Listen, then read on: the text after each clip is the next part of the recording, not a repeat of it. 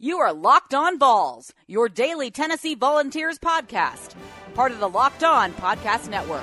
Your team every day.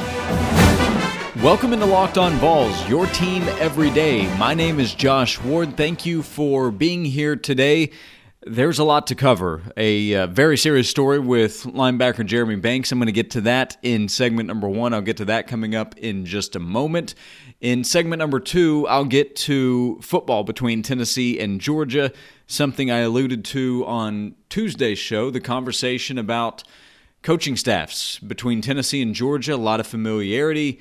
Is there anything to make of that as they get ready for the game on Saturday? You'll hear from Jeremy Pruitt and Kirby Smart talking about that in the second segment. And then in segment number three, a mix of Tennessee football and basketball. That's all right here on Locked On Vols, part of the Locked On Podcast Network. You can find it anywhere you listen to podcasts Apple Podcasts, Google, Spotify, the third party apps, and you can tell your smart speaker at home to play podcast Locked On VOLS. So you may know that Jeremy Banks was arrested back in September uh, there was an arrest warrant because he failed to appear in Knox County Court. Uh, there was an outstanding warrant, and when he was pulled over for making an illegal U turn, it was uh, Sunday, September 15th. So after the Chattanooga game, it was uh, just before 4 a.m., uh, he was pulled over.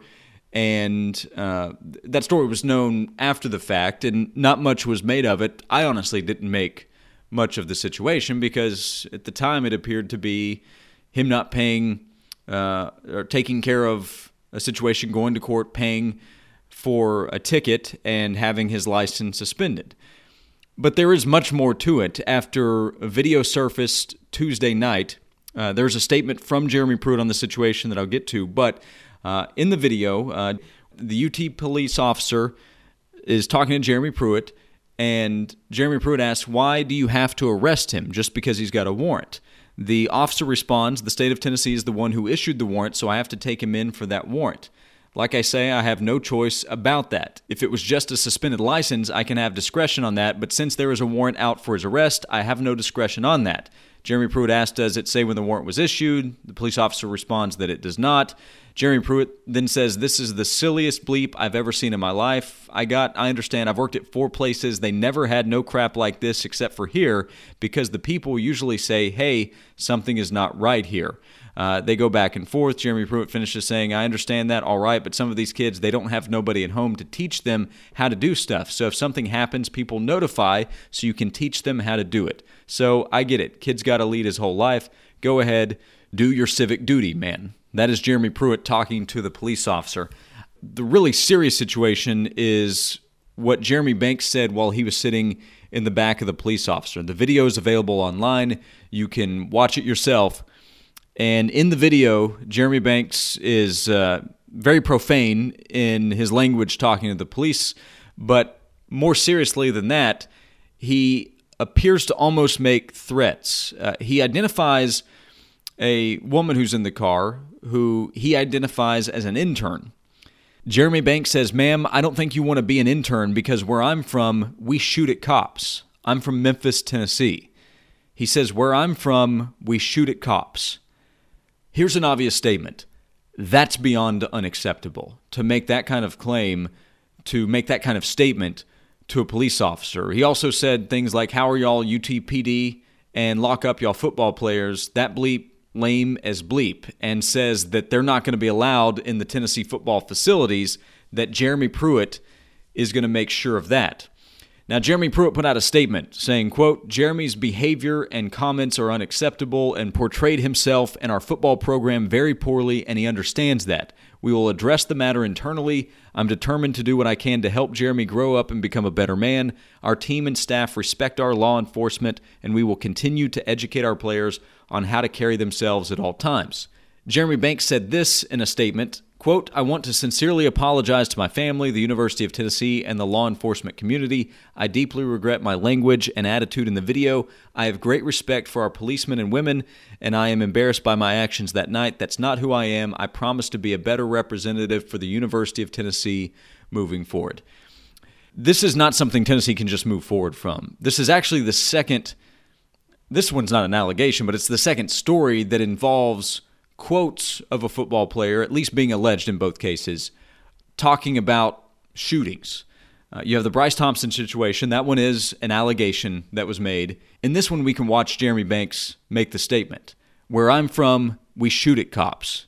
And he is saying that to the woman to tell her, You don't want to be a cop because where I'm from, we shoot at cops. This is not something that can just be handled internally. I can't imagine Jeremy Banks suiting up for Tennessee this week. He, he actually is dealing with an ankle injury, so we don't know 100% that he would play this weekend. But this one's a serious one. This is not the first time Jeremy Banks has had an issue. Uh, he had a, a situation where he was arrested on a vandalism charge before he arrived at Tennessee, and that was before he arrived at Tennessee. He had already signed with the Vols, uh, but was not on campus yet, I don't believe. Uh, but that happened back at home. This one takes it up another level, and he can put out the statement saying that he's sorry. You can't have that. You just can't. You can't be talking to police officers saying, Where I'm from, we shoot at cops. I'm repeating it because it needs to be emphasized. And Jeremy Pruitt, he has to have a better understanding than what's implied in the statement that he's putting out saying this will be handled internally. And this is his player. This is Jeremy Banks, signed by Jeremy Pruitt in the 2018 class. If you watch the video, I don't know how you can possibly come out of it saying, eh, just move on from this one. This is something that should absolutely be taken very seriously. And if you're a Tennessee fan, if you're somebody associated with the University of Tennessee, that has to be extremely embarrassing. I don't know about the ticket situation. I don't know what happened with uh, the arrest warrant ended up coming about from that situation. But surely we can all agree that that is way over the line to say to a police officer, where I come from, we shoot at cops. It's just unacceptable. And Jeremy Pruitt's going to meet with the media on Wednesday. We'll see what he has to say about this. He's obviously going to be asked about it. But Tennessee cannot just act like this is nothing and move along. Surely Tennessee will not treat it that way. This is not a public intox charge. This is not just an arrest warrant over an unpaid traffic ticket. This is telling a police officer, where I'm from, we shoot at cops. And he also says to the police officer, he asks, What would you do without that badge? The police officer responds essentially saying, Well, I guess I wouldn't be here with you. And Jeremy Banks tells him, You don't want to see me without that badge. That's unacceptable as well. Talking about shooting at cops and talking about you don't want to see me without your badge can't happen. This just came out Tuesday night the video, the transcript of what was said with Jeremy Pruitt and the police officer as well. Tell me what you think. Tell me if you see it differently. But this is not just college kid stuff.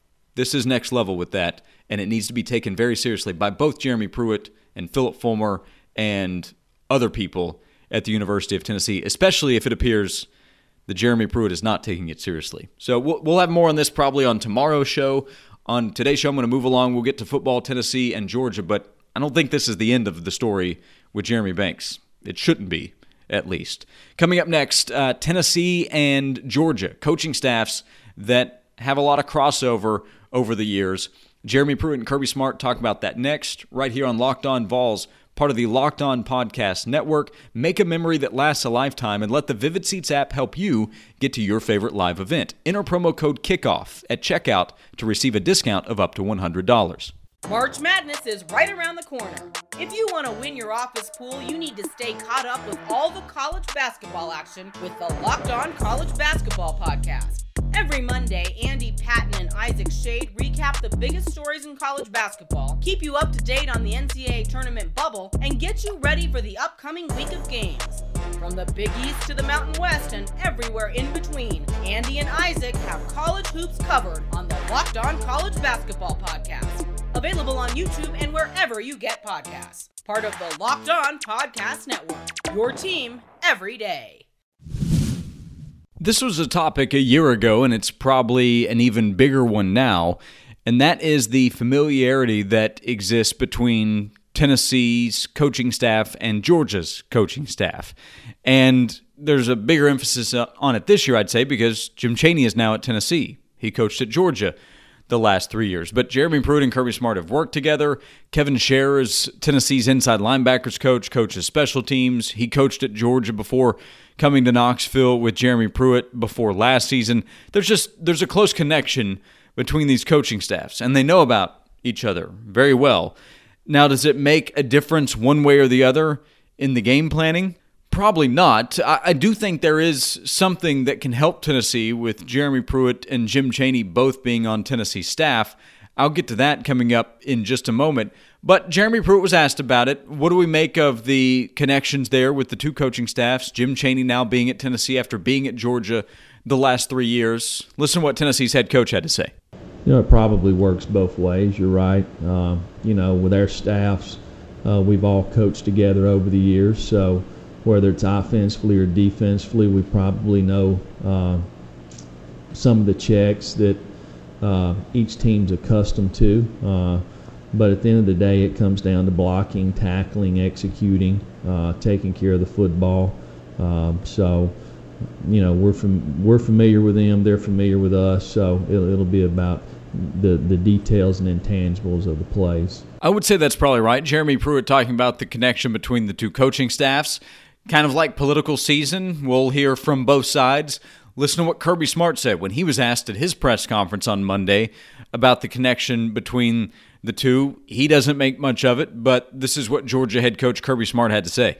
I think there's a lot more to it in you guys' stories than there is in real life. It's going to boil down to which guy blocks properly, which guy covers properly. There's no like secrets. I mean, we know what they do, they know what we do, but that's the case every week. We, that's what the tape's for.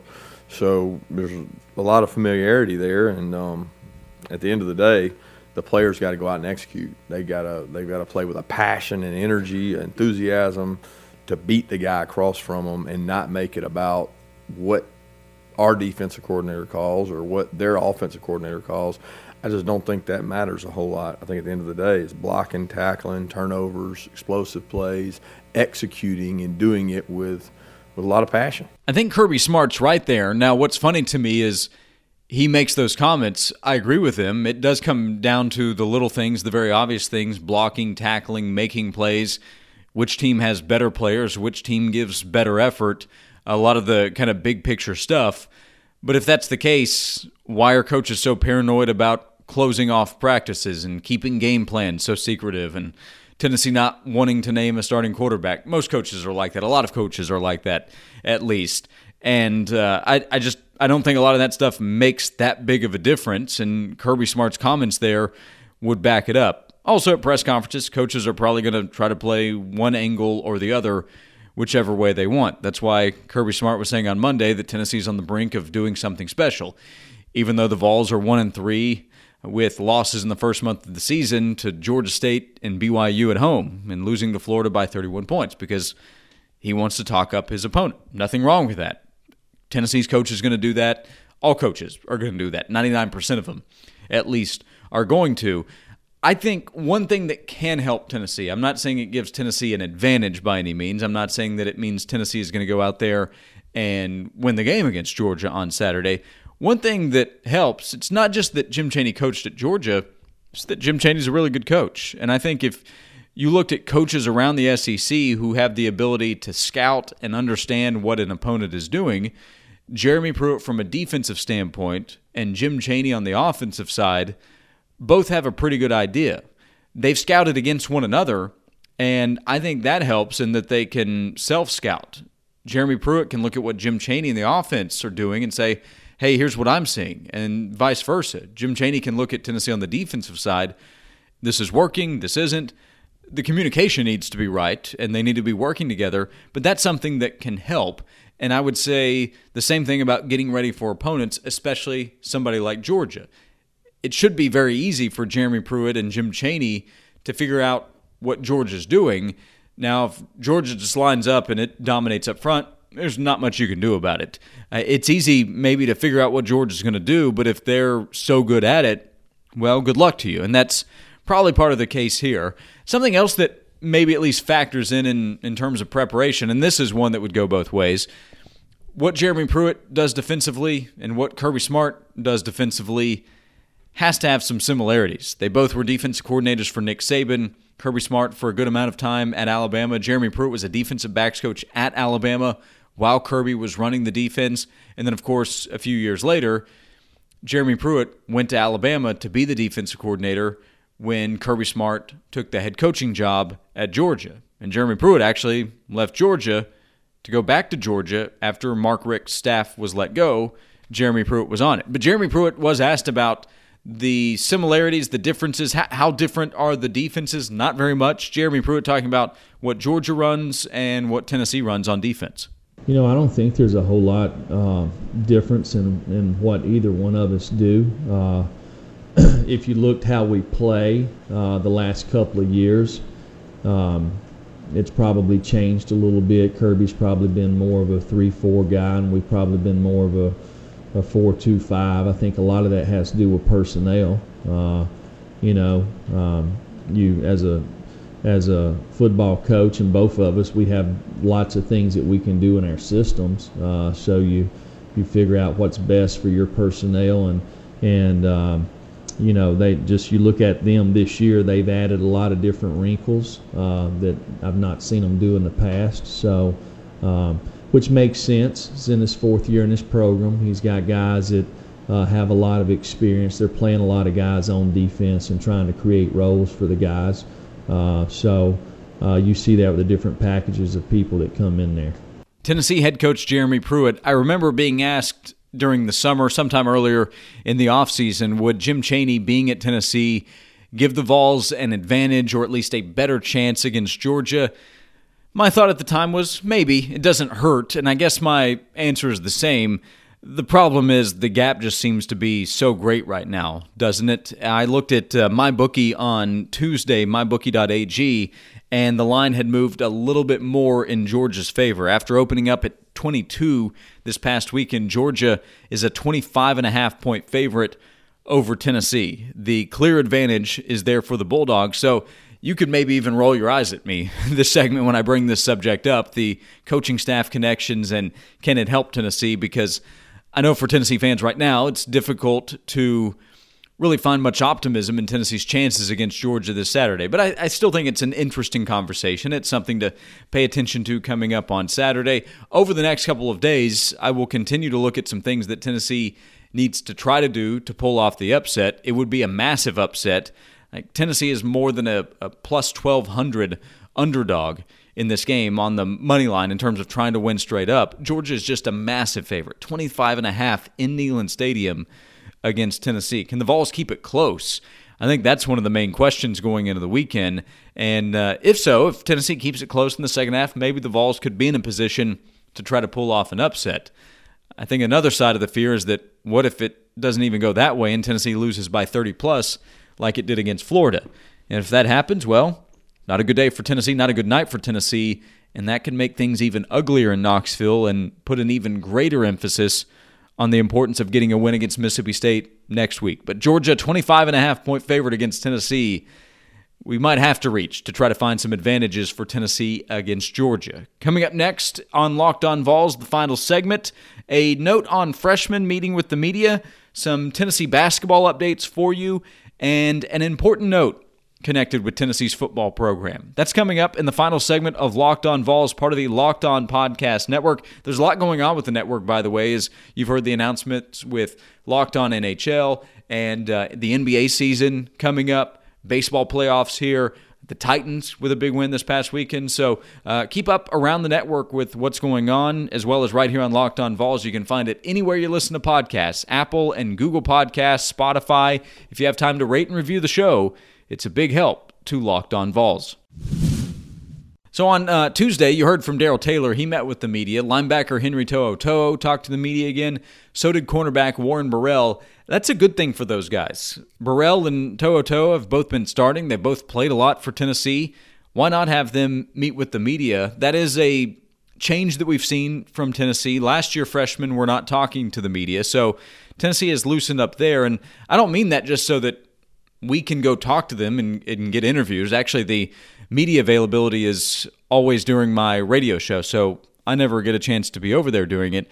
I think it's good for them. I think it's good for the players to be in front of the media. It's part of the growing process, and yeah, I think they're probably more comfortable than ever. Some are more comfortable than others, of course, but they talk to the media during the recruiting process. They do interviews then. and at some point they're going to have to do it. So having players who are contributing, playing a big role, talk as freshmen, I think is a good thing. It also gives fans a chance to connect with the players a little bit as well. So you have a veteran like Darrell Taylor who met with the media, and then you have a freshman and Henry To'oTo'o who's playing a big role. Same with Warren Burrell. I think that's a positive for Tennessee, for the players, and also for Tennessee fans to get to learn a little bit more about the players they're watching on Saturdays. Speaking of learning about the players you're watching and the team that you're a fan of, Tennessee basketball will have the Rocky Top tip off coming up at 6 o'clock on Friday evening at Thompson Boling Arena. It's going to be free admission. You'll get to see the Tennessee basketball players. They're going to do autographs on Friday evening as well. I saw that Rick Pitino was in town visiting with the Vols on Tuesday. He tweeted out a photo with the Tennessee basketball team, and in the tweet, Rick Pitino noted this quote, Really enjoyed spending time with Rick Barnes and his staff. Team is young, the backcourt is great, and practice was outstanding. Hardworking players expect another exciting season for Vol Hoops. That's what Rick Pitino tweeted out on Tuesday. And I don't know what Tennessee's basketball team is going to do. We'll talk more about that this week and next because uh, next week will be Tennessee's basketball media day. Football's the focus, but I'll start working in more basketball conversation as the season gets closer. But I, I think going in, Tennessee is at least a fringe top 25 team. Tennessee is going to have some good senior leadership with guys like Lamonte Turner and Jordan Bowden. John Fulkerson's a redshirt junior, but he's a fourth year guy. Those guys help lead the way with a bunch of newcomers that are going to play big roles, like Josiah Jordan James, of course, Tennessee hopes Uros Plavsic will be eligible. He's still waiting on word from the NCAA as the transfer from Arizona State. He's their biggest, big guy, I'd say, uh, in the post. And then Olivier Nkamhoua, I think, is a player to pay attention to as well, a true freshman. And I don't have to tell you about the character of the program and the way that Tennessee basketball operates it is impressive. I think as Tennessee fans, you've figured that out over the last few years. Before Rick Barnes arrived, and I, would say it's been taken up a notch in that regard since Rick Barnes became Tennessee's basketball coach. So Friday night, uh, 6 o'clock at Thompson Boling Arena will be Tennessee's Rocky Top tip off. And if you check out the show notes, I'll provide a link so you can get more information on that. Check out today's show notes page, and you can find a link if you want more information on what's going on Friday evening. And to close out the show, I wanted to mention a note on Miss Judy Jackson, who unfortunately passed away this week. Judy Jackson made an incredible impact on Tennessee's football program. If you go on social media and check out the Twitter accounts of a bunch of former Tennessee football players, Phillip Fulmer, Chris Low, who wrote a story, I believe, for the Tennessean years ago on Judy Jackson's impact on Tennessee. She was the associate director of student life for UT, but even more than that, she just made a great impact on so many players' lives. I think was seen as a mother to a lot of the players who were still coming from all over the country to live in Knoxville and still growing up in the process, 18, 19 years old. And she was somebody that they were able to rely on. She was the first woman to go out on the recruiting trail for a football program in the SEC. So if you go online, you can find a bunch of tributes to Judy Jackson. I think that's worth your time. Phillip Fulmer tweeted this quote, I'm deeply saddened by the passing of Mrs. Judy Jackson, an amazing woman, a dear friend, and a very important part of our Tennessee football family. She will be sorely missed, and I am grateful for the mark she left on us all. Fred White tweeted this Miss J, you were an integral influence in our lives. Thank you for all you did for me and my fellow volunteers. We were all blessed to have you as our Tennessee mom. So, all the best to our family, to everybody in the Tennessee family who is mourning the loss this week of Miss Judy Jackson. And I will close the show out with that note. We'll go without Rocky Top today in honor of Miss Judy Jackson. I do appreciate you being here on the show. I'll be back tomorrow with more on Tennessee and Georgia. You will hear from Tennessee head coach Jeremy Pruitt on the show tomorrow as well. Locked on Vols here five days a week part of the Locked On Podcast Network. Thanks for being here today. I'll see you tomorrow. Get ahead of postage rate increases this year with Stamps.com. It's like your own personal post office. Sign up with promo code PROGRAM for a four week trial plus free postage and a free digital scale. No long term commitments or contracts. That's Stamps.com code PROGRAM.